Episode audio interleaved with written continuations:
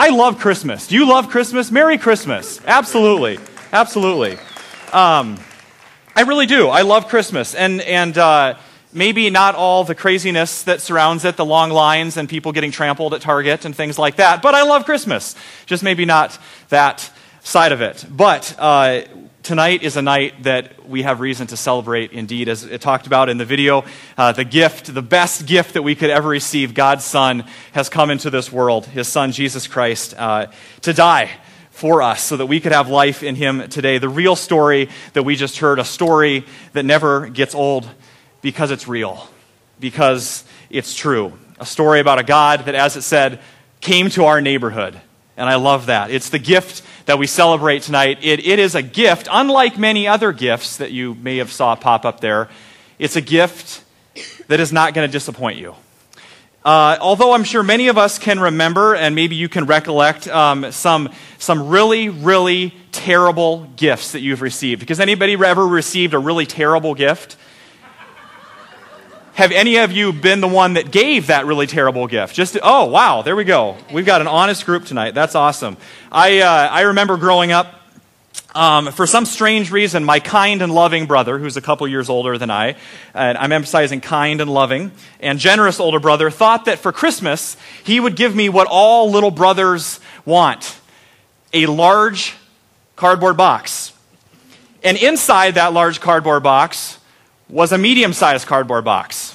And inside that box was a little bit smaller box. And in that smaller box, there was a little bit smaller box. Yeah, it's all the way, all the way down. I think about nine or ten boxes uh, I received from my wonderful brother that year until I finally got down to where the weight of the gift was. And I feel like, okay, this is going to be worth the weight. Literally, it was heavy. And so I'm looking at this shoebox. Uh, and, and so, man, this must be worth it. If he went to all the trouble to do this, what I'm going to find inside must be the greatest gift ever that my brother could ever conceive of, even though I didn't think he was capable of it.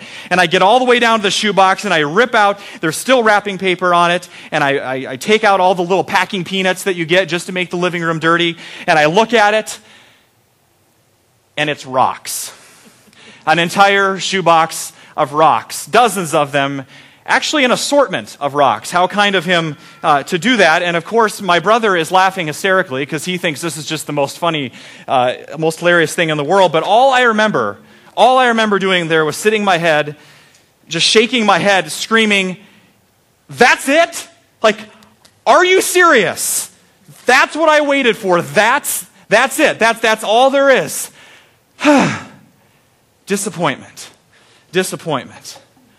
And I wonder how many of us are asking a similar question tonight. Are you serious? This is it? This is, this is all there is? is? Is there more to this? But that question goes way beyond Christmas. It's about life, your life and my life. It's about this journey of faith that we're on. And I believe this desire that every single one of us has to have something to build our lives on, something that's a foundation of our lives that's going to give meaning for today and something that's going to give hope for the future. We don't want to be disappointed. We don't want to get to the end of our lives and say, that was it? That was it? Really? Are you serious? That was it. We don't want to be disappointed. And that's kind of what we've been doing as we've been looking ahead these weeks. We've been in this season of Advent in the church here. And really, Advent is just talking about waiting for the arrival, anticipating the arrival. As followers of Christ, we're, we're looking to the horizon and we're waiting for something that we've been hoping in. And I'm pretty sure that every single one of us can identify with waiting. Not just around Christmas, but that idea that there's something out there. That every single one of us tonight maybe has a dream or a desire that you have. Maybe to be married, maybe to have a family, or maybe to truly make an impact with your life. Or maybe a change of circumstances. I need a different job. I need some peace in my family this Christmas. We all know what it's like to long for something, to wait. And Advent has simply been this time of the year where we're sitting here saying, I'm waiting. I'm waiting and I'm anticipating what God is going to do. I'm trusting that this Christmas, that what I find in the manger is not going to disappoint me. And in the end, it's going to be more than a box of rocks. And interestingly enough, that's where I want to drop us in to the story tonight. You heard a lot of different scriptures read tonight, and I don't want to start necessarily with the shepherds, and I don't want to start with the little baby in the manger. I want to start long before that with a group of people, actually, that were waiting, that had been waiting for a long time in, in expectation, and they didn't want to be disappointed either. You see, for hundreds and thousands of years, God's people in the Old Testament, known as the Israelites, had been waiting. Since the days of King David, they longed for a king that would come to make things right. And to be honest, I think we still long for that. When is it all going to be made right? When are the Romans going to be kicked out? And when is God going to come and establish his kingdom? And so, year after year, they waited expectantly, hoping that the gift of a king would not disappoint. And so, it was prophets like Isaiah that came along and prophesied about a light that would come, a light that would come to illuminate our dark world. And we have a piece of that up. Let's read this together from Isaiah chapter 9. The people walking in darkness have seen a great light. On those living in the land of deep darkness, a light has dawned. For to us a child is born, to us a son is given, and the government will be on his shoulders. That's what the Israelites were waiting for. That's the gift that they were waiting for that would not disappoint. That's what they were looking for. And the truth is today that every single one of us is here tonight for a different reason, I'm sure, but we're all looking for something. I don't know what you're here for tonight. Maybe some of you are here because Christmas is a family tradition and that's what you just do, and that's great. For others, it's because maybe you felt that it was a good religious thing to do. You know, do the whole church thing, put in your time, and then move on with Christmas. Another year, another church service. Maybe you're not quite sure why you're here tonight, because to be honest, you were drugged here against your own will tonight. And trust me, I've been there, and I know what that feels like. So just hang on, we'll, you'll, you'll live. Um, but maybe you're here tonight because you're just looking for some peace. Maybe you're here tonight and you're just checking it out. You're not quite sure what you're looking for. But no matter why you're here tonight, I want to ask you, what are you really looking for? Maybe not just on Christmas, but in your life. What are you looking for? For, for God's people, for hundreds and thousands of years, they were looking for a king to come. They were there watching the horizon. What did you come looking for tonight? What did you hope to find? Whatever that is for you today, I don't want to talk to you tonight so much about a holiday or religion. I want to invite you into the world into the worlds actually of two separate groups of characters of our story tonight. That no matter where these groups of characters were in the story, they were all drawn to the light.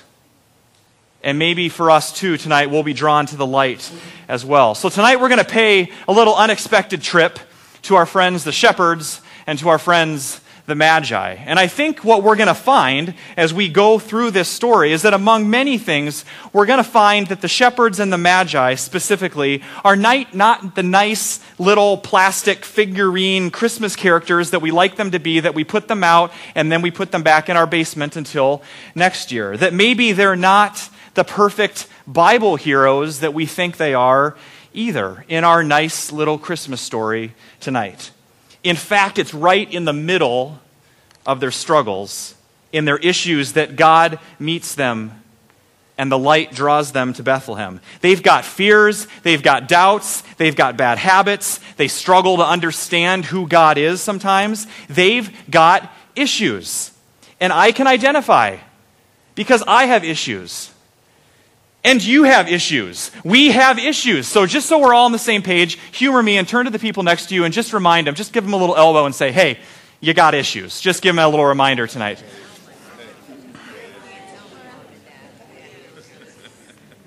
Okay, you can stop. Some of you are having a little bit too much. Okay.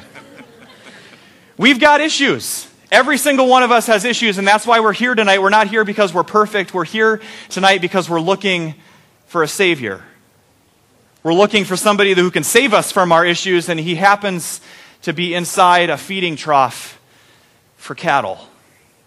That's how the God of the universe comes to us. And so the first group that I want to drop in on tonight is a ragtag bunch of guys that's a group of shepherds. And we read this from Luke chapter 2 in verse 8. And there were the shepherds living out in the fields nearby, keeping watch over their flocks by night. How many times have you heard that and said, Great, yes, there were shepherds? What I want to point out for you tonight, to understand how crazy this whole story is, we have to set the scene. Maybe you've never noticed before, but the story tells us that the shepherds were living living out in the fields nearby. Living, not hanging out for a day in the fields nearby before they went back to the Holiday Inn in Bethlehem to freshen up. Living, maybe for weeks, maybe for months. And, and I don't know about you, but it's not hard for me to imagine what it would like to be around a group of guys who lived with sheep, who slept with sheep, who lived in the weeds, who probably haven't shaved or showered for a couple months. Talk about issues. These guys stink really bad. This is a glorified men's locker room after a football game. Shepherds stink. They've got issues. And so if you're a shepherd, you're not just an outcast, you're not even a part of society. Because the shepherds were out in the fields, way out in the middle of nowhere, and, and most likely somewhere that, for me, probably resembles the middle of Nebraska. And, and I don't have any issues with, with Cornhusker fans or anything, but, but have you ever driven to Colorado and you drive through Nebraska? That's where I, yeah, a lot of groans. That's where I feel like the shepherds were that night, just out in the middle of Nebraska somewhere. Just an observation. Shepherds were nobodies. Shepherds were the epitome of unimportant. But not only that, not only that, but the life of a shepherd was probably in one word ordinary. Think about this. You think you have a boring life. Wake up, watch the sheep, have lunch, watch the sheep, move a few rocks down, watch the sheep, make a new staff from a stick, watch the sheep, go to bed. Get up and repeat and do that over and over and over again. Life is simply normal, mundane. You've pretty much just decided this is the way life is. But I wonder if that's not just about the shepherds. What if it's about us? What about your life has become ordinary? Where have you said in your life, well, that's just the way things are? They're not really ever going to change. And even for those of us that, that are on this journey of faith, how often do we settle for ordinary? How often do we settle for our current experience of God and we just say, well, that's it? I've just kind of experienced this churchy religious thing, and that must be all there is to this God. I mean, it's just tradition, right? And, and, and it's just a kind of a, it's a tradition. It's, it, religion is a good thing to just kind of keep over there, just like many other things for me. I mean, I've got my family life, and I've got my work life, and then I've got my social life, and then over here is actually in my cupboard is I have God. And when I need God, I take him off the shelf and I take God out of his little box because it's simpler that way, because it's safer that way, because it's comfortable. And after all, there's lots more things to be worried about, and, and that seems to work for a while because, after all, life is just ordinary, and life is about surviving. Life is about just getting through another week and getting the kids to all their activities and the, the to do list and getting my things done at work. Because when you live in the land of routine, there's no way things are ever going to change. That is, unless it's Christmas. Unless the one who is Christmas is the God of the universe. And that God says to the shepherds and to us tonight, I have so much more for you. I'm not going to let you settle for just getting by. In fact, I'm not in a box because I'm your God and I don't have a shelf life. I'm in everything. I'm in everything. You see, just like the shepherds, God says to us tonight, I'm willing to meet you wherever you are, but I refuse to leave you that way. And yes, there will be ordinary days in our lives. There will be ho hum days. But the question is do we believe, do you believe that God is capable of breaking in to your somewhat ordinary life and doing something radical? Are you willing to let the baby who became our Savior save you from settling. And so back to this ragtag bunch of shepherds in Nebraska. Okay, so knowing what we know, knowing what we know about them, if the God of the universe was going to come to earth, think about that for a second. If the God of the universe was planning a great arrival to earth, the last place that you would think he would want to make the announcement would be to a bunch of hairy, stinky, misfit shepherds in the middle of Nebraska. But he did. And that's the next part of the story. And let's read this together. An angel of the Lord appeared to them, and the glory of the Lord shone around them, and they were terrified. But the angel said to them, Do not be afraid. I bring you good news that will cause great joy for all the people. Today, in the town of David, a Savior has been born to you. He is the Messiah, the Lord. This will be a sign to you. You will find a baby wrapped in cloths and lying in a manger.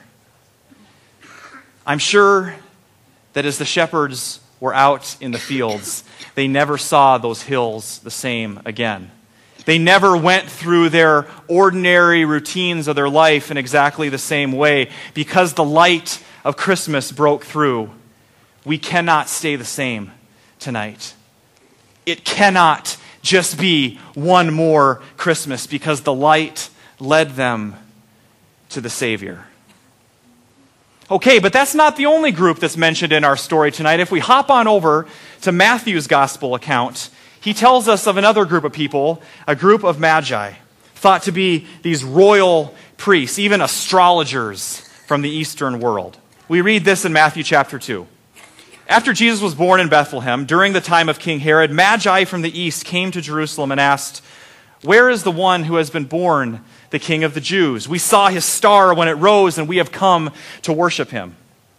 Now, we don't know much about the Magi, but we do know that they were everything, most likely, that the shepherds were not. They were royal. They were dignified. They were educated. They were high class. In other words, life wasn't so much ordinary and mundane as it was fine. Life was more than fine.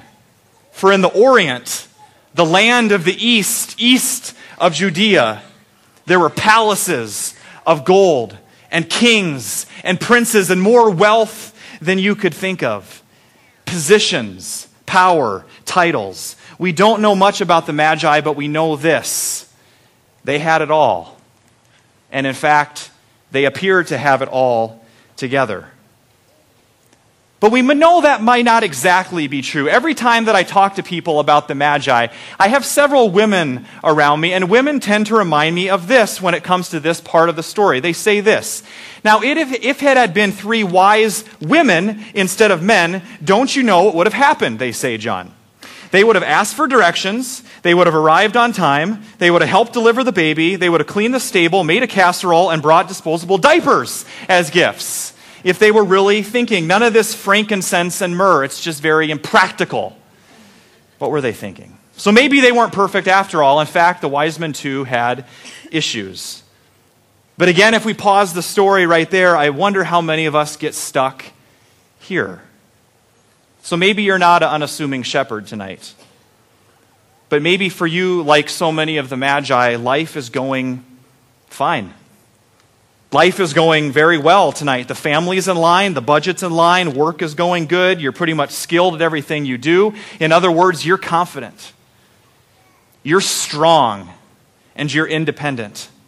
And of course, religion is religion and church is church, but a relationship with God, a relationship with God, we'll just leave that up to the emotional ones. We'll leave that up to the churchy Christians over there. Because isn't life just a little bit more practical than that? Sure, I'm a, I'm a good husband, I'm a good wife, I'm a good friend. And it's important to give back and it's important to serve, but let's just keep the relationship with God, let's keep that part out of it. Unless it's Christmas unless it's the God that says, I'm so much more than a baby in a manger. It's a God that says to you tonight, I am the King of kings and I am the Lord of lords, to which one day every knee in heaven and earth will bow and worship. And so the question for you tonight is who's your King?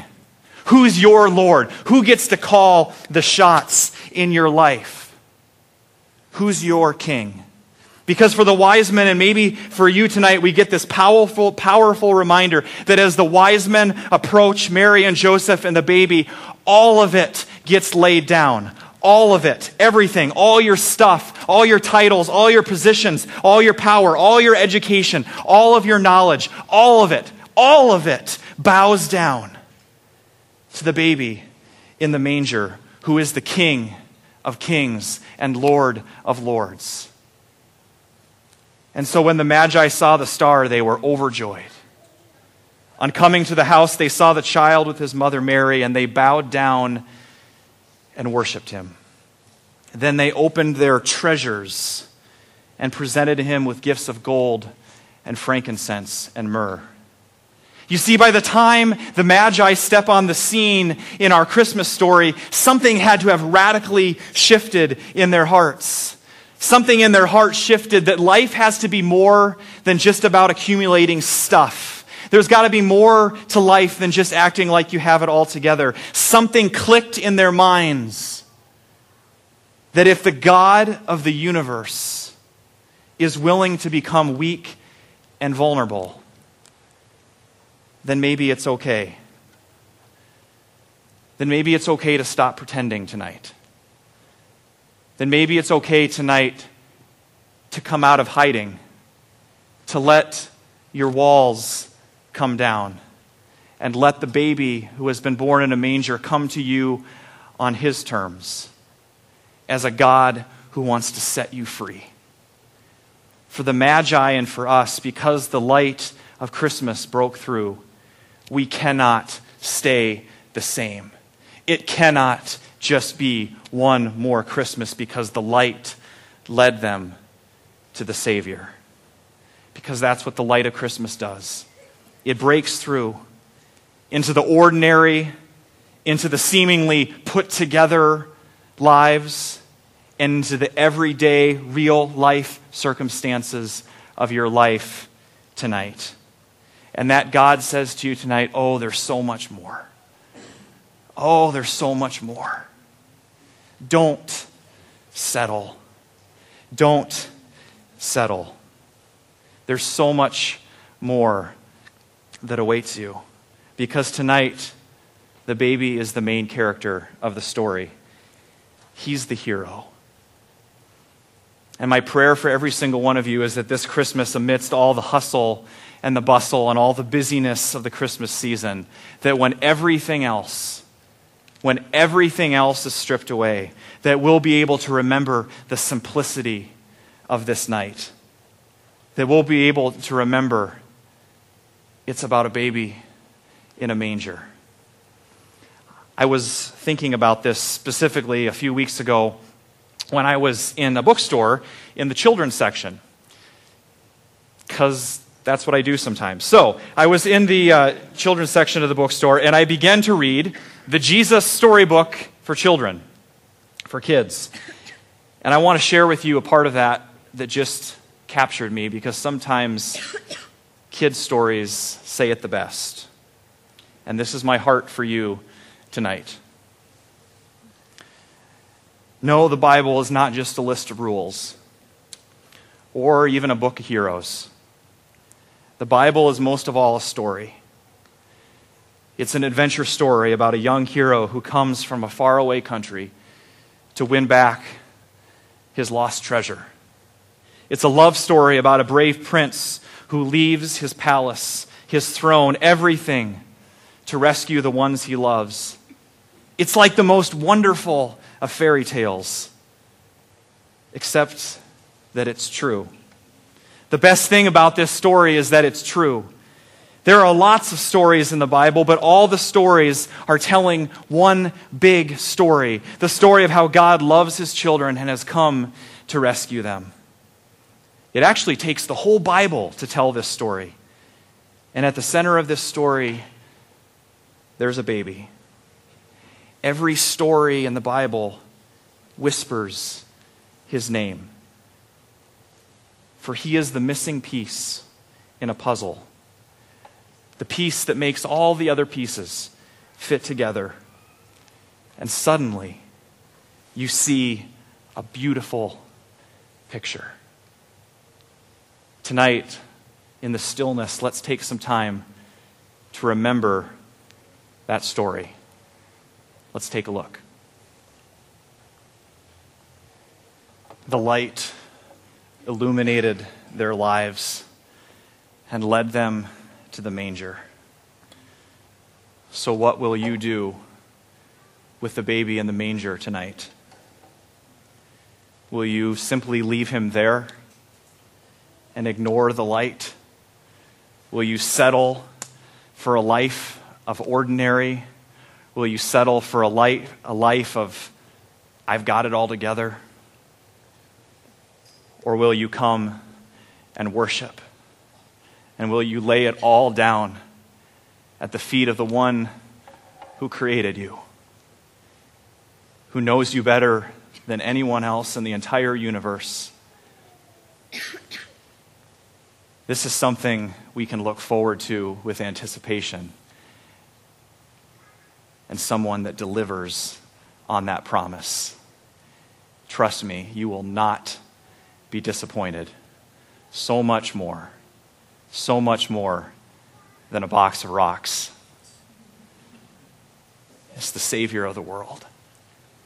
Come for you tonight.